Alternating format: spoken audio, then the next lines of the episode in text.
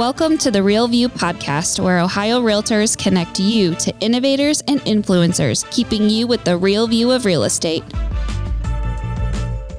Whether you're a broker, agent, first time homebuyer, industry leader, or just happen to stumble upon our podcast today, you can expect to hear tips, tools, tricks, interesting information, and so much more from the experts in Ohio's real estate game.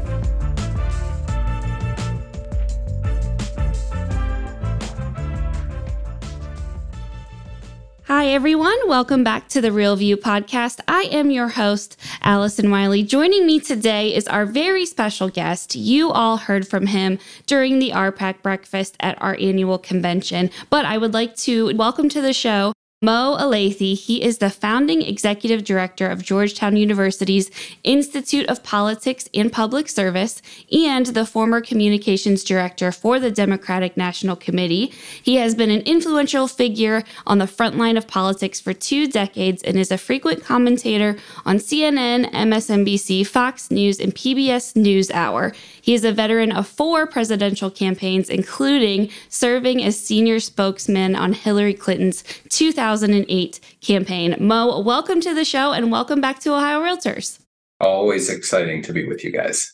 Yeah, we're super excited to have you on. And you gave such a great presentation um, at our RPAC breakfast. And I just thought it would be great to share a little bit more about what you talked about during that breakfast to maybe some people that were not in attendance, because I think there was some really great points that you made. And you have a really great pulse and perspective on this world of politics that we're living in today. But before we get started on that, I want to hear a little bit more about you, um, your career journey. Um, I know I just highlighted a few of the things that you've been involved with, but um, it's much more extensive than that. And did you always know that politics was something that you wanted to get into?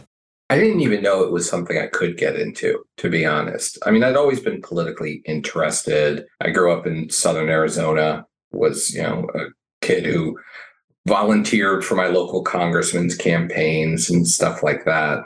I left Arizona to come to college here in DC at Georgetown because I wanted to go into the foreign service. I wanted to go into diplomacy. And that was the trajectory I thought I was on until my senior year of college when I didn't pass the foreign service exam to get into the foreign service. And I was hell bent on going in and figured I would take the exam every year until I did, but I needed something to do until then. And so I was working a terrible job as a paralegal right after I graduated up in New York City. And there was one particularly bad day at the office, and I came home and I popped open a beer and made myself a sandwich and decided to watch the election returns. This was election night 1994. And I watched the Democratic Party get decimated in that 1994 Republican Revolution and kind of had an epiphany moment that maybe that's what I should do until I got into the Foreign Service. So I went back to grad school, got a master's in political management, and started working on campaigns. Took the exam a couple more times. Each time got a little bit further in the process, not quite there. And then finally was working on this really exciting race in New Mexico in 1998, a congressional race. Passed the exam while I was working on that campaign, and my start date with the Foreign Service was supposed to be three weeks after Election Day which I thought was perfect. And then we won. We won the race, and I was overwhelmed by the adrenaline of that victory. The next day, the congressman elect asked me to come to Washington with him as his press secretary. And it was off to the races. I called up the Foreign Service the next day and withdrew. That's awesome. And you kind of have just been on this incredible career trajectory ever since then. What advice do you have for anyone out there um, interested in getting um, involved with a political career, maybe along the same lines of some of the things that you've done throughout your life? What advice do you have?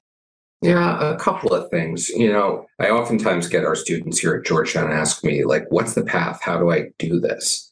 And my response is, I have no idea. I have no idea what your path is. Because if you ask 10 different people in politics how they got their start, you get like 15 different answers. But I would say this, particularly to younger people, if you're interested in politics, if you're interested in campaigns, just go do it. Just go sign up, go be a volunteer, go, if you can, just dedicate some time to doing it. And if it's something then you want to pursue, work hard, take whatever job is available to you. I always say in politics, with each job, you want to do two things collect new skills and collect new people, right? Build out that network because that's um, always going to help you get the next thing. And then the other thing I'd say is I, I say to the students here at Georgetown in Washington, in the nation's capital, that you know, many of whom came here because they want to be in DC. My advice to them is always if you want to end up in DC, get the hell out of DC for a while. And what I mean by that is real politics doesn't happen in Washington. Real politics happens at the local level, at the state level. The folks listening to this podcast know that, right? You all are on the front lines of that getting to actually engage with real people, with real voters, working in on a local campaign or helping out with local government, state government, getting engaged at that level gives you the perspective that most people here in Washington seem to have forgotten, seem to have lost. That remembering that in this story that we are all trying to tell, about our political environment that the hero of the story are not the politicians the hero of the story are the voters and engaging with them and really understanding them is the single most important skill anyone involved in politics can can have Speaking on voting, um, the opportunity to vote is something you know we should all appreciate and take advantage of. Do you see this upcoming election having a higher voter turnout, and what can we do as leaders in the community to help promote voting? It feels like it's going to be, you know, a, a, relatively high turnout for a midterm election, right? It's no secret that there's a huge drop off in turnout between a presidential year and a midterm year. But it feels like that there is a higher level of engagement now. There's two sort of emotions that really drive people's political activity either hope and aspiration or fear and anger and anxiety.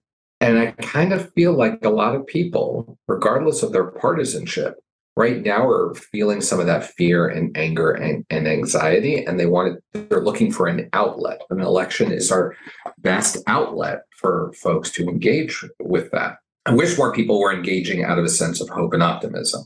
But as a result of people's anxiety, whether it's people on the right who are freaking out over inflation and crime and a sense of alienation, or people on the left who are freaking out about also a sense of alienation and fear over democracy and you know maybe motivated by the supreme court decision on a woman's right to choose. A lot of the country is dissatisfied with the direction and want to take a take measures to to change it. So i think you'll see a lot of that. What i hope more leaders do when encouraging people to vote is give them something to vote for instead of just highlighting what to vote against. I'm all for pointing out the flaws as you see it on the other side, right? Because elections are about choices. And so you want to paint a picture of what that choice is. But I think right now, too many people are only focusing on one side of that choice. Why not the other side?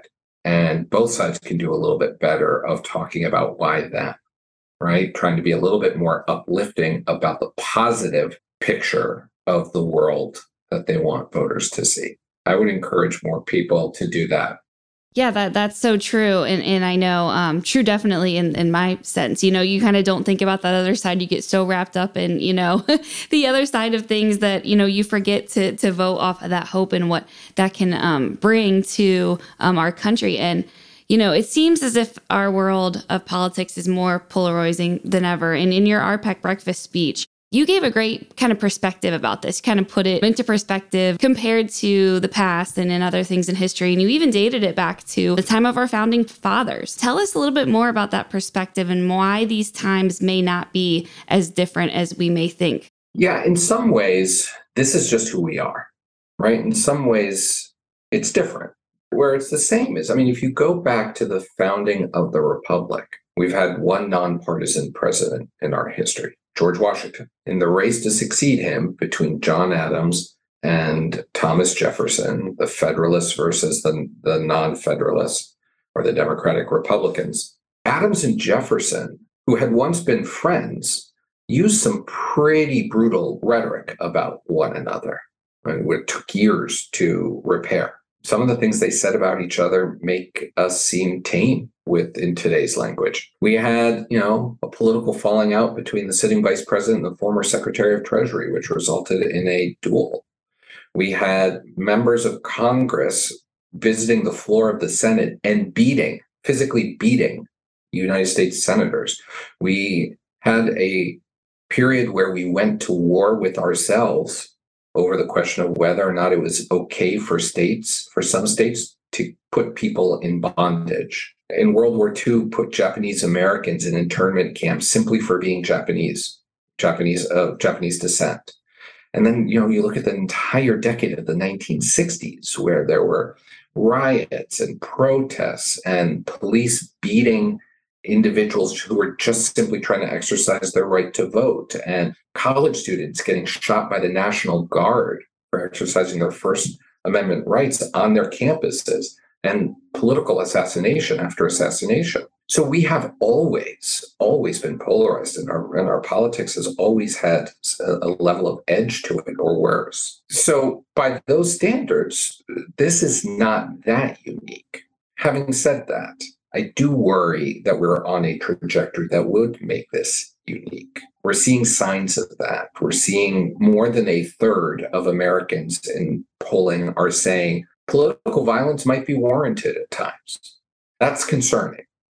You see our country becoming more polarized and separated at a sort of at scale, in part because we're now doing this in the digital age and that has changed everything. If you think about the re- some of the rhetoric we're hearing today, it's not too dissimilar from a lot of the political record uh, rhetoric we heard a century ago. Century ago, we were transforming from an agrarian-based economy to an industrial-based economy. Today, we are transitioning from an industrial-based economy to an information and digital-based economy. A lot of the same anxieties of economic and cultural upheaval are freaking people out. But in the digital age, it's happening faster. The battle lines are being drawn in different ways. And there's a higher degree of misinformation and disinformation. It's all happening at scale. And that concerns me because it's harder to put the genie back in the bottle when things are moving at lightning fast speed. Do you think that's kind of the main reason why we may be heading into maybe more unprecedented times is just with the constant flow of information and how quickly things are happening and how you can google anything and who knows the answer that you're going to get when when your search results come up is that kind of what you uh, attribute some of that to? I think some of it, yeah. I mean, some of it is the technology that is actually designed to bring us closer to one another. Is doing so in many profound ways. But one area where it's not is politically and culturally, where it's actually driving us further apart. The algorithms, right? Anytime you read a news story on your phone from whatever news app, you finish reading it at the bottom, it says, if you like that story, here's three more that you might want to read that sound exactly like the one you just read. We're not seeing algorithms that say, if you like that, you should read these two stories with from a completely different perspective. No, we're we're staying in a filter bubble. You follow someone on social media and the algorithm says if you follow this person, you should follow these four people who are saying the same thing as the person you just followed. And so you couple that with our tendency to sort ourselves. Right, I talked about this at the breakfast, and this is something realtors understand inherently. But for the past 40, 50 years, sociologists have been talking about this phenomenon called the, the big sort, where people are increasingly moving into neighborhoods surrounded by people who think and sound and often look like they do. We're sorting ourselves geographically. That's also happening at school. That's happening at work. It's certainly happening on social media. It's how we get our news from places that already reinforce what we already think. So we're already self dividing. And now because of big data and algorithms, we're connecting at scale to people who we already identify with and being isolated at scale from those who are different than us.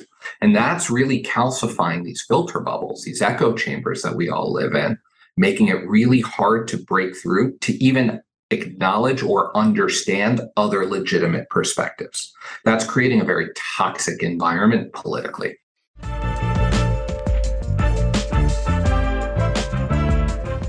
This episode of The Real View is brought to you by the Ohio Association of Community Colleges.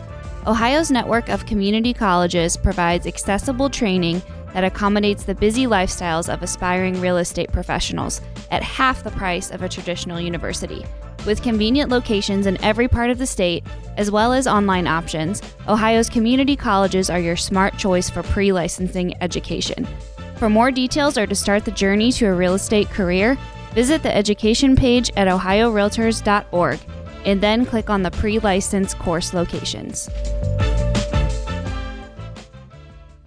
when we keep ourselves in those bubble, keep ourselves surrounded by people who are acting like us and thinking like us and voting like us, what repercussions does that have in a political sense? And what can we do to change that and really expand our inner circle so we're not so locked in on that bubble? Well, I mean, I think the the repercussions are pretty profound and pretty obvious. If you every input in your life is telling you that the sky is green, and somebody else comes up and says, What a beautiful blue sky we have today, you're going to think that person's crazy because every other data point in your life, every other person you talk to, everything you read is telling you the sky is green. So when we isolate ourselves from other perspectives, it's harder to understand those other perspectives. And when we un- can't understand them, we demonize them. That's just human nature. And I'm not suggesting that we will find common ground all the time if we change that dynamic, but we might detoxify the rhetoric. And I think we would also be better advocates for our own perspective. If I took the time to listen, you know, if my side, Democrat in 2016, hadn't run around saying every single Trump voter is a racist or a misogynist, we would have heard the ones that weren't and actually said something to them that might have addressed their concerns. But by calling them all racist and misogynist, there's no chance they were ever going to listen to anything we had to say. The same is true in reverse.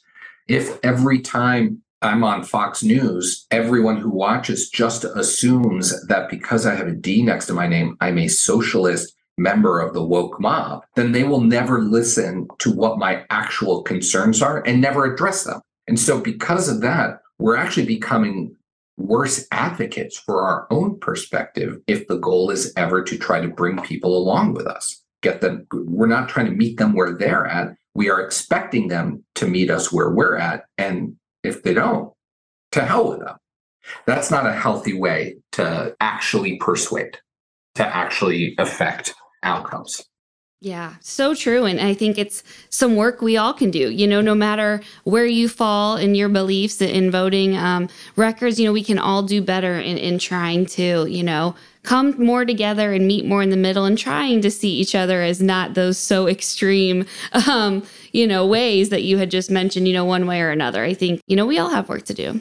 Watch a different news station on occasion, read a different newspaper on occasion. The majority of Americans right now say that they don't have friends or family outside of their political view, outside of their faith, outside of their race, outside of their economic class. Engage with people outside of those buckets and listen to them before you speak. Listen to what their motivations are. You might be surprised. You don't have to agree with where with their prescription, but you might be surprised that you actually share the same motivation. And that's the starting point. So those are a few things that we can do as individuals because it's going to have to start there. Do you see this changing at all? This how polarized we are right now, how, you know, we are on totally different sides with things. Do you see any of this changing in the shorter long term and becoming maybe less polarizing? I hope so. I mean, I think there's some signs that particularly younger voters, there's this rap that they have that that the people have on young voters that they are not open to different perspectives. And that just hasn't been my experience. Just this week, we hosted Mike Pence on campus here at Georgetown for a talk. And this is a pretty progressive student body. We had a thousand students waiting in line, wanting to hear him, wanting to ask him questions. Most of them were not Mike Pence supporters. They seem bought in to this notion that they will be better if they can understand different perspectives. We see study after study that shows young people are actually less driven by partisan ideology. They're more interested in results. They're more willing to do what it takes to get results. Right now, they're just not engaging in politics because they don't think politics is a place to get results. They'd all rather run off to Silicon Valley to change the world than do this. And so that's something we need to change.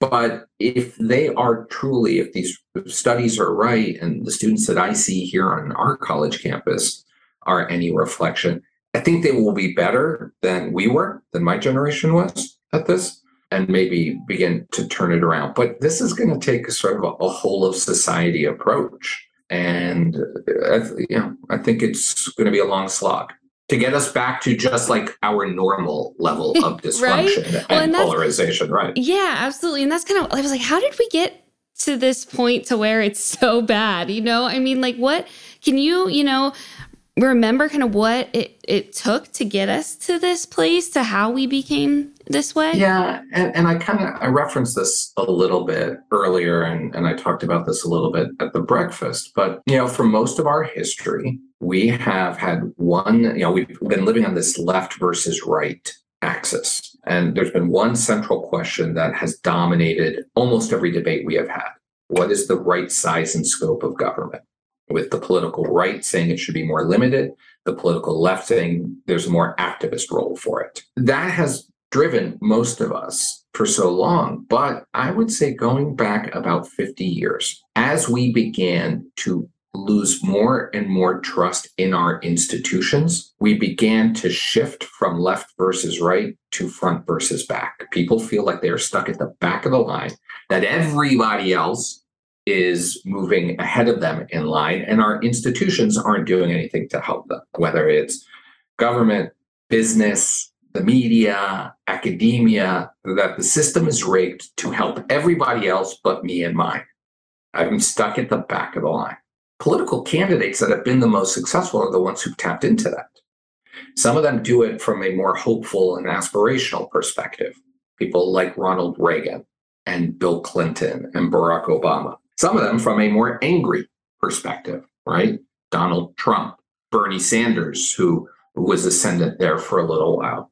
But they're all kind of tapping into the same sense that the system is leaving people behind and we've got to do something to help them move ahead. That trust in institutions is only getting worse. Where we can every year in all these surveys where they test people's trust in institutions, it's eroding for every major institution in this country except for the military and firefighters. People do not trust business. They do not trust government. They do not trust the media. They do not trust academia. So I think where we can all, as institutional leaders, do a better job is trying to once again reconnect with people where they're at and take those steps to show we're actually here for them. Because right now they think we're here for ourselves.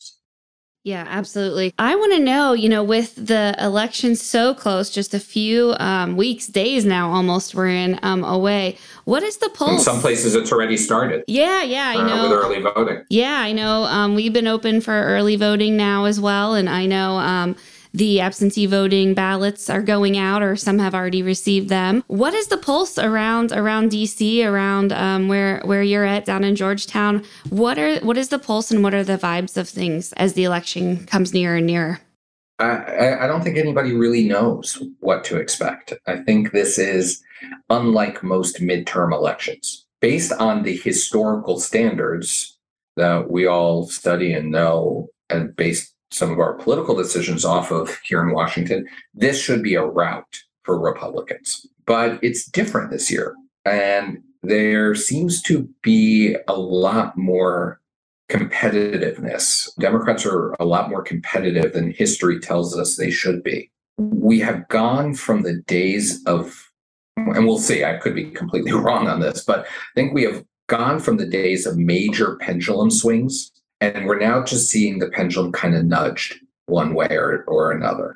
I think most people would agree that it is likely Republicans take the House of Representatives. But what I think it's looking more and more like is that instead of a major, massive swing, we will move from a narrow Democratic majority to a narrow Republican majority, just a nudge to the other side of the line. The Senate seems to still be a jump ball. Right now, it's tied with the Democratic vice president is the tiebreaker. But I think most people believe that the final results will fall anywhere from a two seat Republican majority to a two seat Democratic majority. There's some belief that Democrats might actually pick up a couple of seats, or it could just be status quo. It could just remain a tied Senate. That's as likely a scenario as anything else.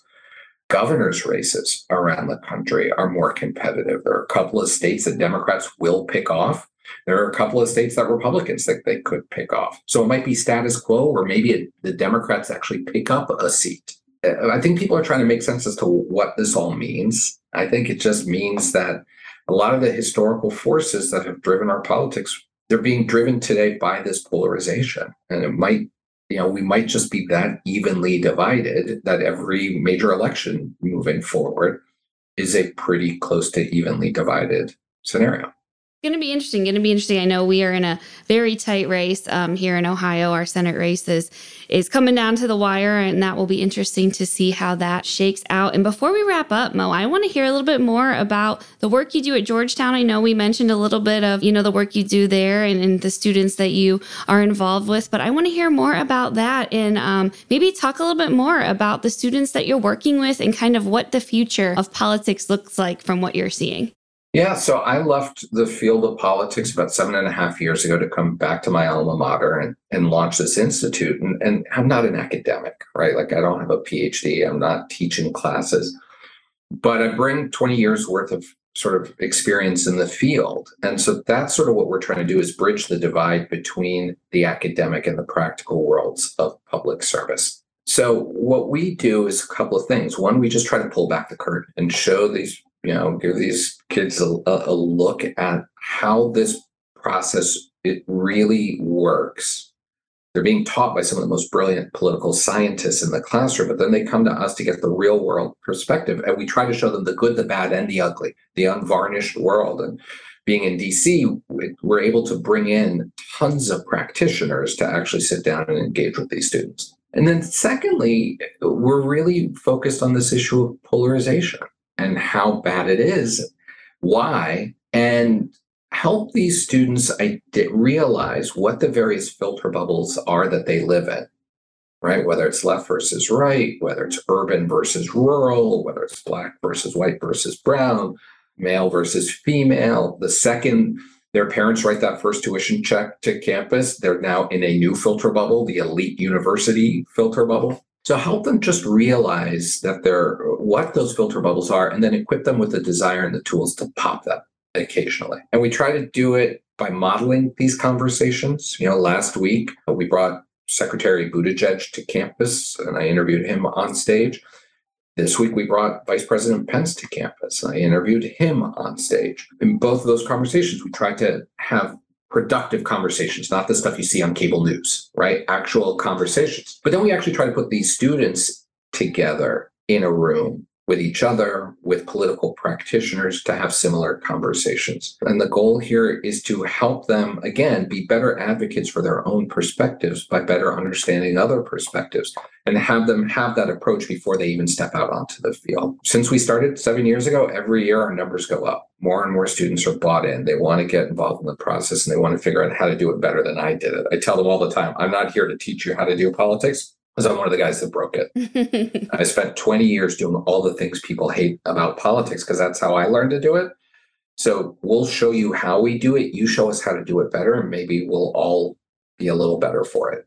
And that future is bright. You know, I think it's the it, when we think about what can give us hope in in such a a dull looking situation. When we think about where it is today, I think that's where it lies. Right, it lies with in teaching the next generation and being taught by them as well, right? I mean, I, if anything, the past few years have proven to us is that democracy may be more fragile than we thought it was. Our institutions are only as good as the people that run them. But at the same time, when I see this level of activism, when I see this level of energy, when I see this level of interest and this desire to do it better from the next generation, gives me hope that, you know, it may get worse before it gets better, but it will get better.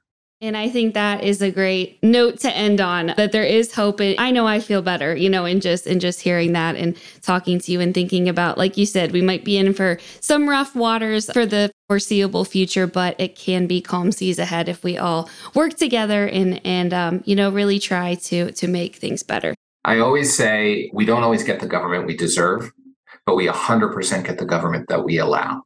And so if we say we no longer accept this and we want it done better, then we can change it. But we have to do that. We have to stop allowing what we've got now. There is your mission statement to everybody listening. um, go out there and make sure we are only allowing the best of governments for us. So, Mo, this was so fantastic. Thank you so much for joining me. Thank you for being at the RPAC breakfast, and we hope to see you soon at Ohio Realtors. I'm looking forward to the next time. Thanks. Thank you so much. And to all of our listeners, thank you guys for tuning in. We'll talk to you next time. Thank you for listening to The Real View. That wraps up today's episode.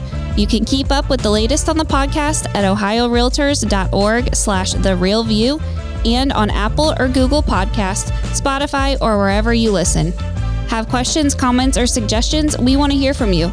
Email us at podcast at ohiorealtors.org. We'll see you next time.